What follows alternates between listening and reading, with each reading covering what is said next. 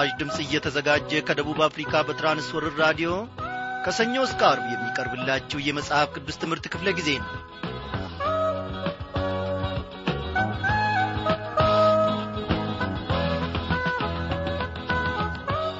ውድ አድማጮቼ እንደምን አመሻችሁ እግዚአብሔር እየተመሰገነ ይሁን ጌታችንና አምላካችን በነበርንበት ስፍራ ሁሉ በሰላም ውስጥ ጠብቆን እንደገና ደግሞ ለዚህች ለተወደደች ምሽት እንድንበቃ ከቃሉም ማድ እንድንካፈል ረድቶናል እግዚአብሔር አምላካችን ይችን ቀን ብቻም ሳይሆን ነገንም ደግሞ እንደሚታደገን ተስፋ እናደርገዋለን። አዎ ታላቅነትና ክብር የሚገባውን ልዑል እግዚአብሔር አምላካችንን እያመሰገንን በዛሬው ምሽት ክፍለ ጊዜ ጥናታችን ተከታታዩን የኦሪት ዘፍጥረት መጽሐፍ ጥናታችንን እንቀጥላለን ማለት ነው። በእውነት በየምሽቱ እግዚአብሔር አምላካችን ከቃሉ ማድ ድንቅ የሆኑ ነገሮችን አዳዲስ መገለጦችንም እያስተማርን ነው። ዛሬም ይህ ታላቅና ገናና የሆነው እግዚአብሔር አምላካችን እንዲሁ በባርኮቱ ይገናኘናል። እንዲህ እንበለው እስቲ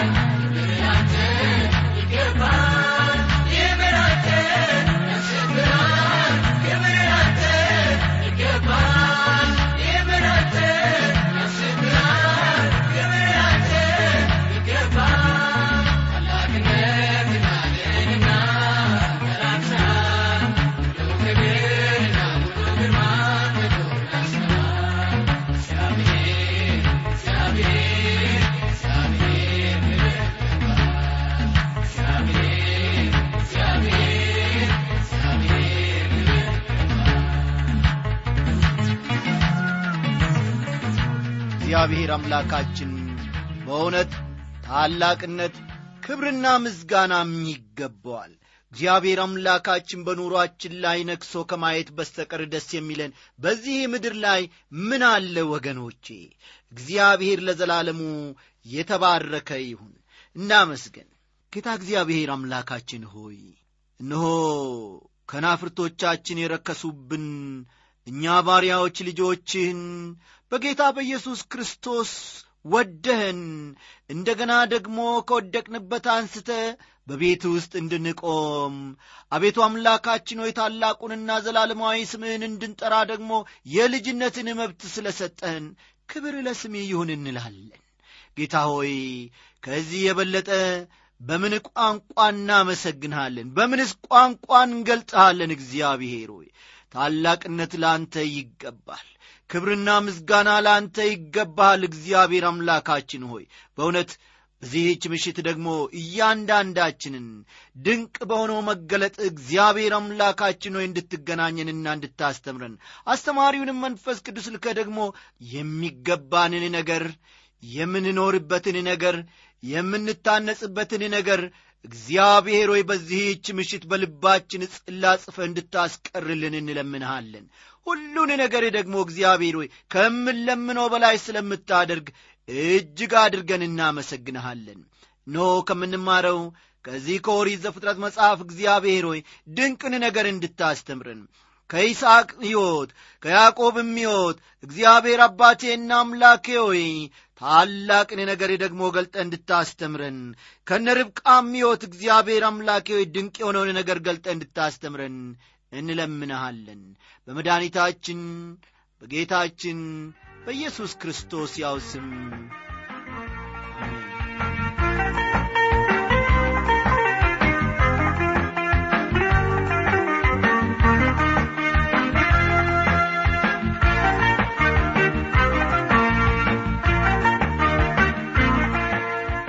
አድማጮቼ ባለፉት ጥናቶቻችን ስለ አብርሃም ሞት የመንትዮቹ የኤሳውና የያዕቆብ ከይስቅና ከርብቃ መወለዳቸው እንዲሁም በዚህ ምዕራፍ ውስጥ አብርሃም ከየጡራን ስለ ማግባቱና ከእርሷም ልጆችን ስለ መውለዱ በስፋት መመልከታችን የሚታወስ ነው።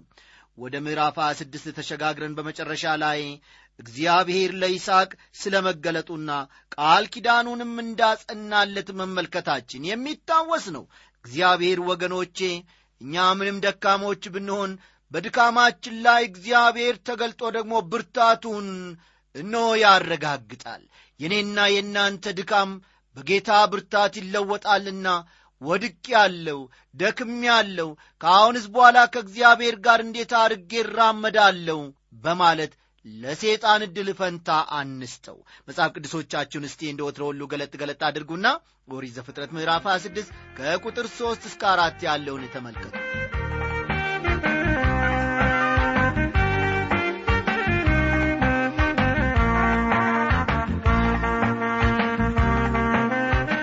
እንዲህ ይላል በዚህች ምድር ተቀመጥ ከአንተም ጋር እሆናለሁ እባርካለሁም። እነዚህን ምድሮች ሁሉ ለአንተም ለዘርህም እሰጣለሁና ለአባት ለአብርሃም የማልኩለትን መሐላ አጸናለሁ። ዘርህንም እንደ ሰማይ ከዋክብት አበዛለሁ። እነዚህንም ምድሮች ሁሉ ለዘርህ እሰጣለሁ። የምድርም አሕዛብ ሁሉ በዘርህ ይባረካሉ ይለዋል ለማ ለይስቅ ተመልከቱ ወገኖቼ ባለፈው ምሽት ክፍለ ጊዜ ጥናታችን እግዚአብሔር ይስቅን ምን አለው? ወደ ግብፅ አትውረድ እኔ በምልህ ምድር ተቀመጥ እንጂ ብሎት ነበረ ማ? እግዚአብሔር ለይስቅ አዎ ወገኖቼ ይስቅ አባቱ አብርሃም አትሂድ ወደ ተባለው ወደ ግብፅ በመውረዱ ያጋጠመውን ፈተና ስለሚያውቅ ነው። ይህ ሁኔታ የሚያሳየን ኀጢአት ከአባት ወደ ልጅ መተላለፍ የሚችል መሆኑን ነው። ኀጢአት በቀላሉ ከአንዱ ትውልድ ወደ ሌላ ትውልድ ይተላለፋል ማለታችን የሚታወስ ነው። ስለሆነም እግዚአብሔር ለይስቅ በረሃቡ ጊዜ ግልጽና ውስን መመሪያ ሰጠው። ከይስቅም ጋር የገባውን ቃል ኪዳን አጸና። እንዲህ በማለት በዚህች ምድር ተቀመጥ ከአንተም ጋር እሆናለሁ አለው። አዎ እባርክሃለሁም።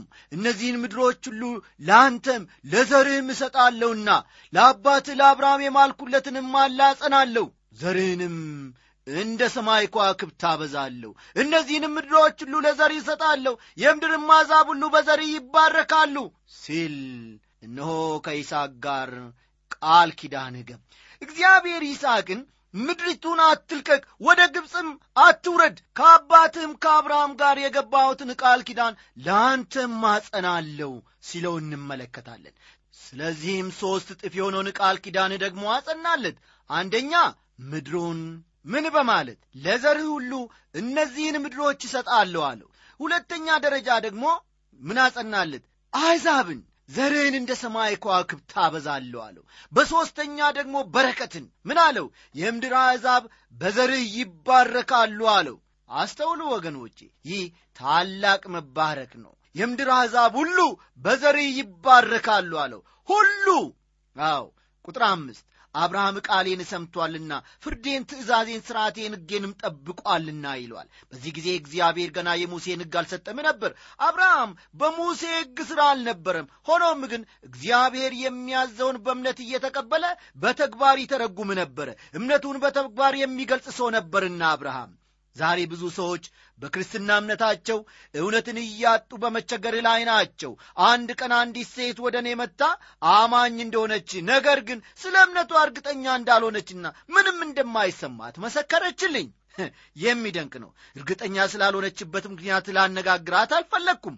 ምክንያቱም በሴትዮዋ ሕይወት ውስጥ ምንም አይነት የተግባር እንቅስቃሴ እንደሌለ ተረድቻለሁና እሷም በክፍሉ ጥግ ተቀምጣ ሌባ ጣቷን እያነቃነቀች አምናለሁ፣ ደግሞም አንድ ታላቅ ነገር በሕይወቴ እንዲፈጠር እፈልጋለሁ ስትል ተናገረች። ለምሳሌ ለእናንተ በአንድ አገር ውስጥ ሆኜ ገንዘብ በባንክ እንደላኩላችሁ ብነግራችሁ ወደ ባንክ ቤት ሄዳችሁ ገንዘቡን ለመውሰድ እንቅስቃሴ ታደርጋላችሁ እንጂ ባላችሁበት ቦታ ቁጭ ብላችሁ ገንዘቡ ወደ እናንተ እንዲመጣ አትጠብቁትም። እንግዲህ እምነት በተግባር ካልተተረጎመ በስተቀር በራሱ የሞተ ይሆናል። ወገኖቼ ይህችም ሴት እምነቷን በተግባር ለመተርጎም እንቅስቃሴ ብታደርግ ኖሮ በሕይወቷ ውስጥ ታላላቅ ለውጦች ሲደረጉና ሲከናወኑ ማየት ትችል ነበረ። እምነት ወገኖቼ ተግባራዊ እንቅስቃሴ ይፈልጋል። አብርሃም እግዚአብሔርን አመነ ጽድቅም ሆኖ ተቆጠረለት ተባለ። አይደለም እንዴ? አዎ፣ እግዚአብሔር ይስሐቅን የሚለው እንደ አባቱ እንደ አብርሃም እምነቱን በተግባር የሚተረጉም ሰው እንዲሆን እያደፋፈረው እየገፋፋውም ነው። ይስሐቅ ርብቃን ሚስቴ አይደለችም ስለ ማለቱ የሚያወሳውን ክፍል ደግሞ ከቁጥር ስድስት ነው የምናገኘው። ይስሐቅ በገሬራ ተቀመጠ ይላል። ገሬራ በደቡብ በኩል የሚገኝ አገር ነው። አብርሃምና ይስሐቅ ሁለቱም በዚህ ምድር ደቡባዊ ክፍል ይኖሩ ነበረ። በእርግጥ አብርሃም ይኖርበት ከነበረው ሰሜናዊ ክፍል እስከ ሴኬም ድረስ መጥቶ ነበር። በኋላ ግን ወደ ደቡቡ የሄብሮን ክፍል ተመልሶ ኖረ። እስቲ ቁጥር ሰባት ላይ የሚያወሳውን ቶሎ ብለን እንመልከት። የዚያም ስፍራ ሰዎች ስለ ሚስቱ ጠየቁት። እርሱም እህቴ ናት አለ። የዚህ ስፍራ ሰዎች ለርብቃ ሲሉ እንዳይገሉኝ ብሎ ሚስቴ ናት ማለትን ፈርቶአልና እርሷ ውብ ነበረችና ይለናል። ተመልከቱ ወገኖቼ፣ በዚህ ክፍል ይስሐቅ የአባቱን ኀጢአት ሲደግም እንመለከታለን። እግዚአብሔር ወደ ግብፅ እንዳይወርድ አዞት ነበር። እርሱም ወደ ግብፅ አልወረደም። ነገር ግን ወደ ገሬራ ምድር ሄደ። በገሬራም አንዳንድ ሰዎች ርብቃን በፍትወት ስሜት ሲመለከቷት በማየቱ ይስሐቅ ርብቃን አንቺ ሚስቱ አይደለሁም እህቱ ነኝ ብለሽ ንገሪያቸው ሲል ከአባቱ ጋር የሚመሳሰል ውሸትን ዋሸ። የይስሐቅ ውሸት ከአባቱ ስህተት የሚለየው አብርሃም ግማሽ ውሸት ሲዋሽ፣ ይስሐቅ ግን ሙሉ ውሸት በመዋሸቱ ነው። ከቁጥር ስምንት እስከ አስር ያለውን ተመልከቱ። በዚያም ብዙ ቀን ከተቀመጠ በኋላ የፍልስጤም ንጉሥ አቢሜሌክ በመስኮት ሆኖ ጎበኘ። ይስሐቅም ሚስቱን ርብቃን ሲዳራ ታየ። አቢሜሌክም ይስሐቅን ጠራው፣ እንዲህም አለው፣ እነሆ ሚስትህ ናት፣ እንዴትስ እርሷን እህቴ ናት አልክ? ይስሐቅም በእርሷ ምክንያት እንዳልሞት ብዬ ነው አለው። አቢሜሌክም አለ፣ ይህ ያደረክብን ምንድር ነው? ከሕዝብ አንዱ ከሚስትህ ጋር ሊተኛ ጥቂት በቀረው ነበር፣ ኀጢአትንም ልታመጣብን ነበር ሲለው እንመለከታለን። ይስሐቅ እነዚህ ሰዎች ኀጢአትን በማድረግ ሕይወታቸው በአደጋ ላይ እንዳይወድቅ አድርጎ ነበር። ከዚህም የተነሣ አቢሜሌክ እንዲህ አለው። አቢሜሌክም ሕዝቡን ሁሉ ይህን ሰው ሚስቱንም የሚነካ ሞትን ይሙት ብሎ አዘዘ ይላል። አቢሜሌክ የይስሐቅ መልካም ጓደኛ ሆነ። አባቱ አብርሃም በኅብረተሰቡ ዘንድ አክብሮት እንደነበረው ሁሉ ይስሐቅም አክብሮትን አገኘ በኅብረተሰቡ ዘንድ። ይስሐቅ በገሬራ ስለ መበልጠጉ የሚያወሳው ክፍል ደግሞ ቀጥሎ ይገኛል። እንዲህ ይላል፣ ይስሐቅም በዚያች ምድር ዘሩን ዘራ፣ በዚያች ዓመትም መቶ እጥፍ አገኘ፣ እግዚአብሔርም ባረከው ይላል። እግዚአብሔር ከእርሱ ጋር ነበረ። እግዚአብሔር ለእነዚህ ሰዎች አብርሃምን ከጠራበት ጊዜ ጀምሮ የገባው የበረከት ቃል ኪዳን ስለ ነበር በዚያው በረከት መባረኩን ቀጥሏል። ይህ በረከት ምድራዊ በረከት ነው። በምድሪቱም እስካሉ እግዚአብሔር እርሻቸውን እንደሚባርክ የተትረፈረፈውን ምርት እንደሚሰጣቸው በገባው ቃል መሠረት እንዳደረገላቸው እግዚአብሔር ከእርሱ ጋር በኅብረት እስከ ሄዱ ድረስ በረከቱንም ለበጎ እንደሚያደርግላቸው ሲያጸና እንመለከታለን። እግዚአብሔር ለእኛ እንዲህ ያለውን ምድራዊ በረከት አይደለም ቃል ኪዳን የገባለን። በአንጻሩ ግን ሰማያዊና መንፈሳዊ በረከቶችን ሊሰጠን ቃል ገብቶልናል። ሆኖም እነዚህ በረከቶችም የሚገኙት ከእርሱ ጋር መልካም ኅብረት ሲኖረንና እንደ ፈቃዱና እንደ ቃሉ ስንመላለስ ብቻ ነው። እኛ ሕይወታችንን ለእርሱ ብንፈቅድለት በመንፈሳዊ ሕይወታችን አብዝቶ ሊባርከን እግዚአብሔር ምንጊዜም ፈቃደኛ ነው። በዚህ ክፍል እግዚአብሔር ይስሐቅን አብዝቶ ሲባርከው እንመለከታለን። ባለጠጋ ሰውም ሆነ እጅግ እስኪበልጥ ድረስም እየጨመረ ይበዛ ነበር የሚለውን ቃል ከቁጥር አሥራ ሦስት እናገኛለን። ይስሐቅ አብዝቶ እንደ ተባረከ በዚህ ክፍል መረዳት ይቻላል። እርሻው መቶ እጥፍ አፍርቷል። ምናልባት እንደ አብርሃምና እንደ ያዕቆብ ይስሐቅ በጣም ጥሩ ሰው አይደለም እንል ይሆናል። ነገር ግን እርሱም አብዝቶ የተባረከ ታላቅ ሰው መሆኑን ከዚህ ክፍል እንረዳለን። የይስሐቅ ሕይወት ከአብርሃም ጋር የተሳሰረ መሆኑ እጅግ ጠቃሚ ነገር ነው። የይስሐቅ ልደቱና ሕይወቱ ከአብርሃም የሕይወት ልምምዶች ጋር የተዋህዱ ናቸው። የአብርሃምና የይስሐቅ የአባትና ልጅ ፍቅርና ኅብረት የአብንና የወልድን ፍቅርና ኅብረት የሚያሳይ ምሳሌ ነው። እኔን ያየ አብን አይቷል አለ ጌታ ኢየሱስ። ዮሐንስ 14 ቁጥር 9 እንደ ሊቀ ካህንነቱ ሲጸልይም እንድሠራ የሰጠኸኝን ፈጽሜ በምድር አከበርኩ በማለት ተናገረ ዮሐንስ 17 ቁጥር 4 እንዲሁም አባቴ እንደሚሠራ እኔም እሠራለሁ ብሏል። ዮሐንስ 5 ቁጥር 17 ስለዚህ የይስሐቅ ታሪክና የአብርሃም ታሪክ በተያዘ ሁኔታ የሚጠቀስ መሆኑ ትክክል ነው። በዚህ ከምናጠናው ምዕራፍ እንደተመለከትነው ይስሐቅ ከድካሙ የተነሳ የአባቱን ኀጢአት በመድገም ተላለፈ። ሆኖም የእግዚአብሔር ቃል ግልጽ እንደሚያደርገው ይስሐቅ በዚህች ምድር ታላቅ ሰው ነበረ ቁጥር 14 የበግና የላም ከብትም ሎሌዎችም እጅግ በዙለት። የፍልስጤም ሰዎች ግን ቀኑበት ይላል። ፍልስጤማውያን የይስሐቅን ብልጥግና በማየታቸው ቀኑ።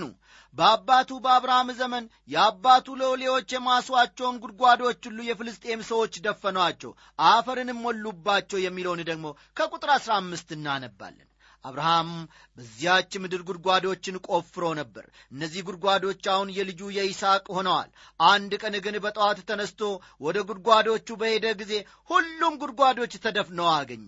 ይህም የሆነውም በፍልስጤማውያን ነበር። ይህ እንግዲህ የመጀመሪያው የፍልስጤማውያን የጠላትነት ሴራና ሥራ ነበረ። ልብ በሉ የመጀመሪያው የፍልስጤማውያን ሴራና ሥራ የነበረው ምንድን ነው?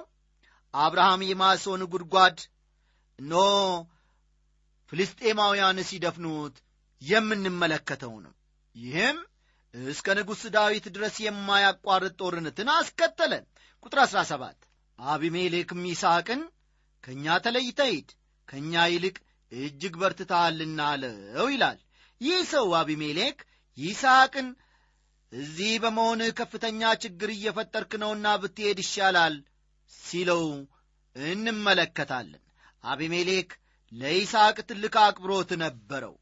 አሁን ደግሞ በመቀጠል ከቁጥር 18 እስከ 20 ባለው ክፍል ይስሐቅ በገሬራ ጉድጓዶችን ስለ መቆፈሩ የሚያወሳውን እንመለከታለን።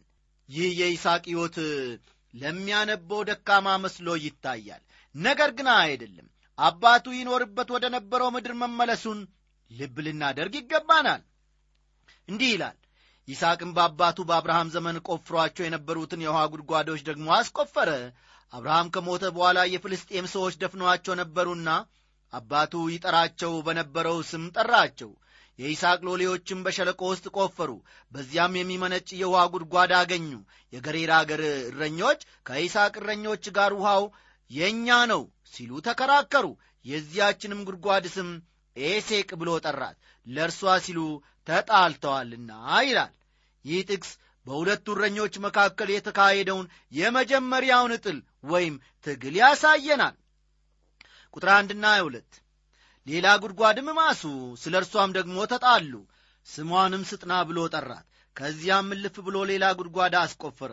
ስለ እርሷም አልተጣሉም። ስሟንም ሮቦት ብሎ ጠራት። እንዲህ ሲል አሁን እግዚአብሔር አሰፋልን በምድርም እንበዛለን ይላል።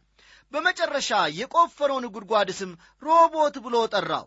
ትርጓሜውም እግዚአብሔር አሰፋልን ማለት ነው።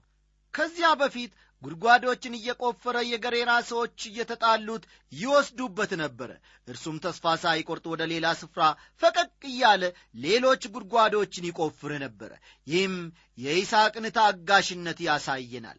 ዳዊት እንዲህ ያለ ትዕግሥት አልነበረውም። ሐዋርያው ጴጥሮስም ትዕግሥት ይጎለው ነበር። እኛም እንደዚሁ ነን ዛሬ። ነገር ግን ከይስሐቅ ሕይወት ትዕግሥትንና ተስፋ ሳይቆርጡ መሥራትን በዚህ ምድል ማግኘትን እንማራለን ይስሐቅ ወደ ቤርሳቤ ስለ መሄዱና እግዚአብሔርም ሊያጽናናው ስለ መገለጡ የሚያወሳውን ደግሞ ከቁጥር 23ና 24 እንመለከታለን። እግዚአብሔር ሊያጽናናው እንደ ተገለጠ በእጅጉ ከዚህ ክፍል እናያለን። እግዚአብሔር ከዮሴፍ በስተቀር ለሁሉም የእምነት አባቶች ተገልጦላቸዋል። ለአብርሃም ለይስሐቅ ለያዕቆብም ተገልጦላቸዋል። በዚያም መሠዊያን ሠራ የእግዚአብሔርንም ስም ጠራ በዚያም ድንኳንን ተከለ። የይስሐቅም ሎሌዎች በዛ ጉድጓድ ማሱ ይላል። አሁንም ይስሐቅ በዚህ ስፍራ ጉድጓድ ሲቆፍር እንመለከታለን። ስለ ይስሐቅ ስናጠና ከእርሱ ጋር ተያይዞ የምናገኘው ጉድጓድን መቆፈሩ ነው። አብርሃም መሠዊያን በመሥራት ሲታወቅ ያዕቆብ ደግሞ ወደፊት እንደምናጠናው ድንኳን በመትከሉ ይታወቃል። ይስሐቅ ግን ጉድጓድ በመቆፈሩ ነው ታዋቂ የሆነው ይስሐቅ ከአቤሜሌክ ጋር ሰላምን ስለ ማድረጉ የሚያወሳው ደግሞ ከቁጥር 26 እስከ 29 ያለው ነው። ይስሐቅ ከገሬራ ሰዎች ጋር ሲነጋገር ደካማ መስሎ ቢታይም የገሬራ ንጉሥ አቢሜሌክ ከእርሱ ጋር መልካም ግንኙነት ለመፍጠር ወደ ቤርሳቤ መምጣቱ በጣም የሚያስገርምና ልብን የሚመስጥ ነው። ይስሐቅ በዚያች ምድር የነበረው ተጽዕኖ እርሱ እንደሚያስበው በደካማነቱ የሚንጸባረቅ ሳይሆን እግዚአብሔር ከእርሱ ጋር እንደሆነና ሀያልም ሰው መሆኑን እንመለከታለን። ቁጥር 34 ና 35 የመጨረሻው ጥቅሳችን ነው ኤሳውም አርባ ዓመት ሲሆነው የኬጢያዊ የብኤርን ልጅ ዮዲትን የኬጢያዊ የኤሎንን ልጅ ቤስሞትንና ሚስቶች አድርጎ አገባ። እነርሱም የይስሐቅንና የርብቃን ልብ ያሳዝኑ ነበር ይላል። በሚቀጥሉት ምዕራፎች ስለ ያዕቆብና ስለ ሥራው በአጠቃላይ ስለ ምስክርነቱ እናጠናለን። አሁን በቀረን ጊዜ ደግሞ ጌታ መንፈስ ቅዱስ ከምዕራፍ ሰባት የሚያስተምረንን አብረን እንመለከታለን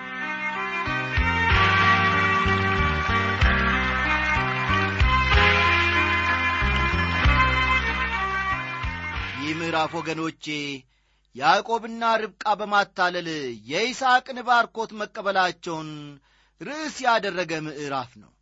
ይስሐቅ ባርኮቱን ለመስጠት ያሰበው ለያዕቆብ ወንድም ለኤሳው ነበር።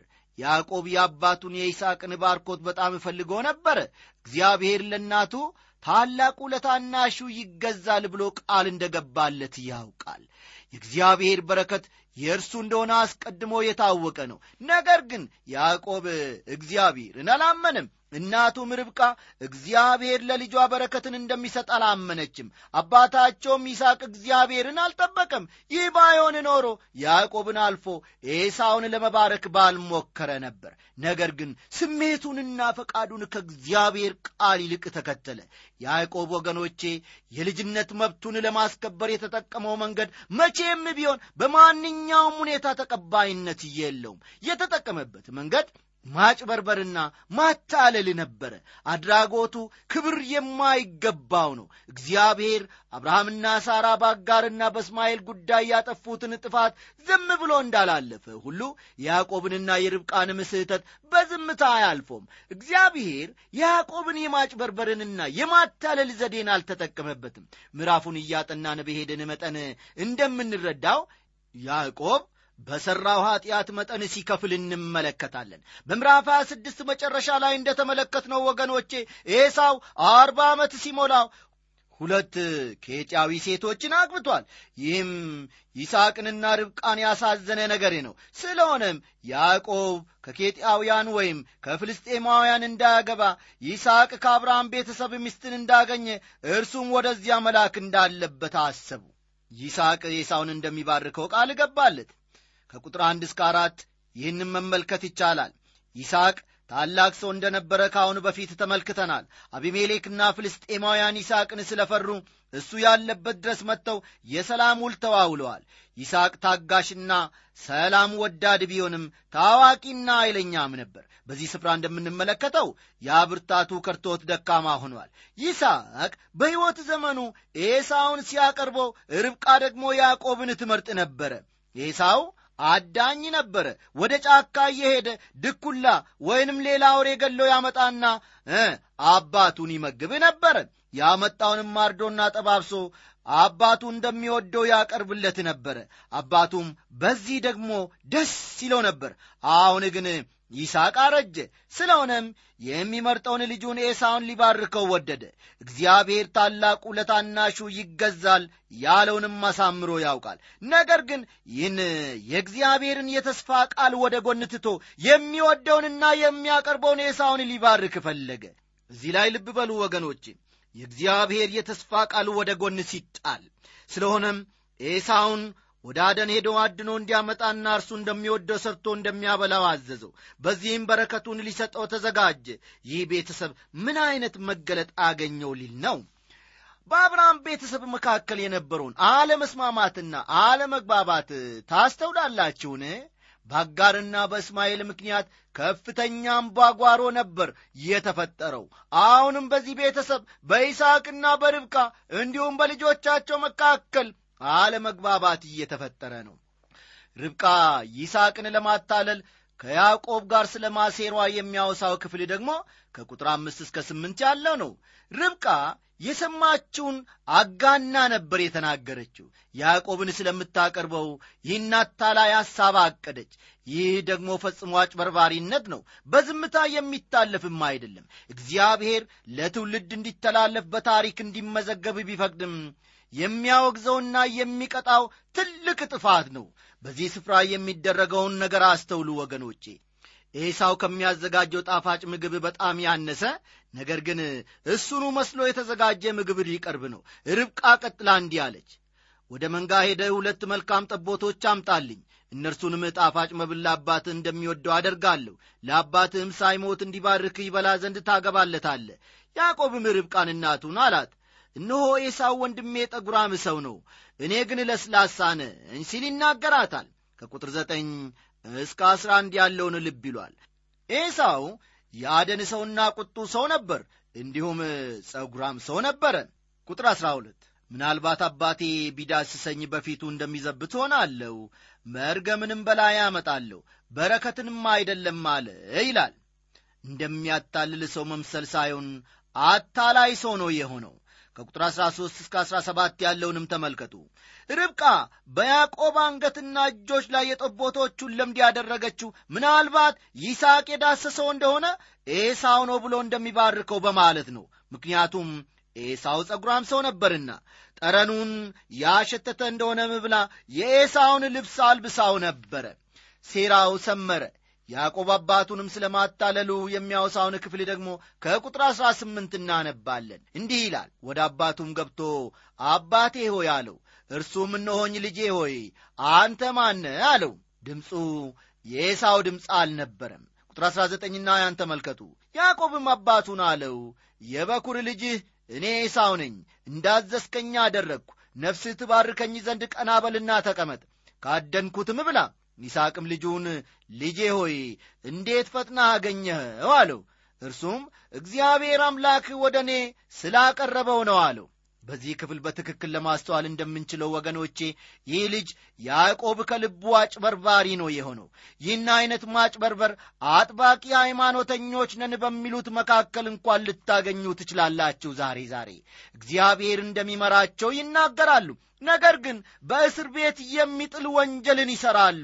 ነገር ግን እንደ ጥሩ ሃይማኖተኞች እየጸለዩ ይህ የእግዚአብሔር ፈቃድ ነው ሲሉ ግን ከቶውኑ አያፍሩም። ያዕቆብ በዚህ ስፍራ ልክ እንደነዚህ አስመሳዮች አጭበርባሪ ነው የሆነው። እግዚአብሔር ከእንደዚህ ዐይነት የማታለል ሥራ ጋር ከቶ አይተባበርም። ወዳጆቼ ዛሬ በምን ዐይነት ሕይወት እየተመላለስን ነው? የእግዚአብሔር ሰው ፍጹማን ሆነን እንደ ፈቃዱ ወይንስ እንደ ያዕቆብ እያጭበረበርን? እግዚአብሔር እንደሚወደው እንድንኖር ጸጋውን ያብዛልን። ደህና አደሩ።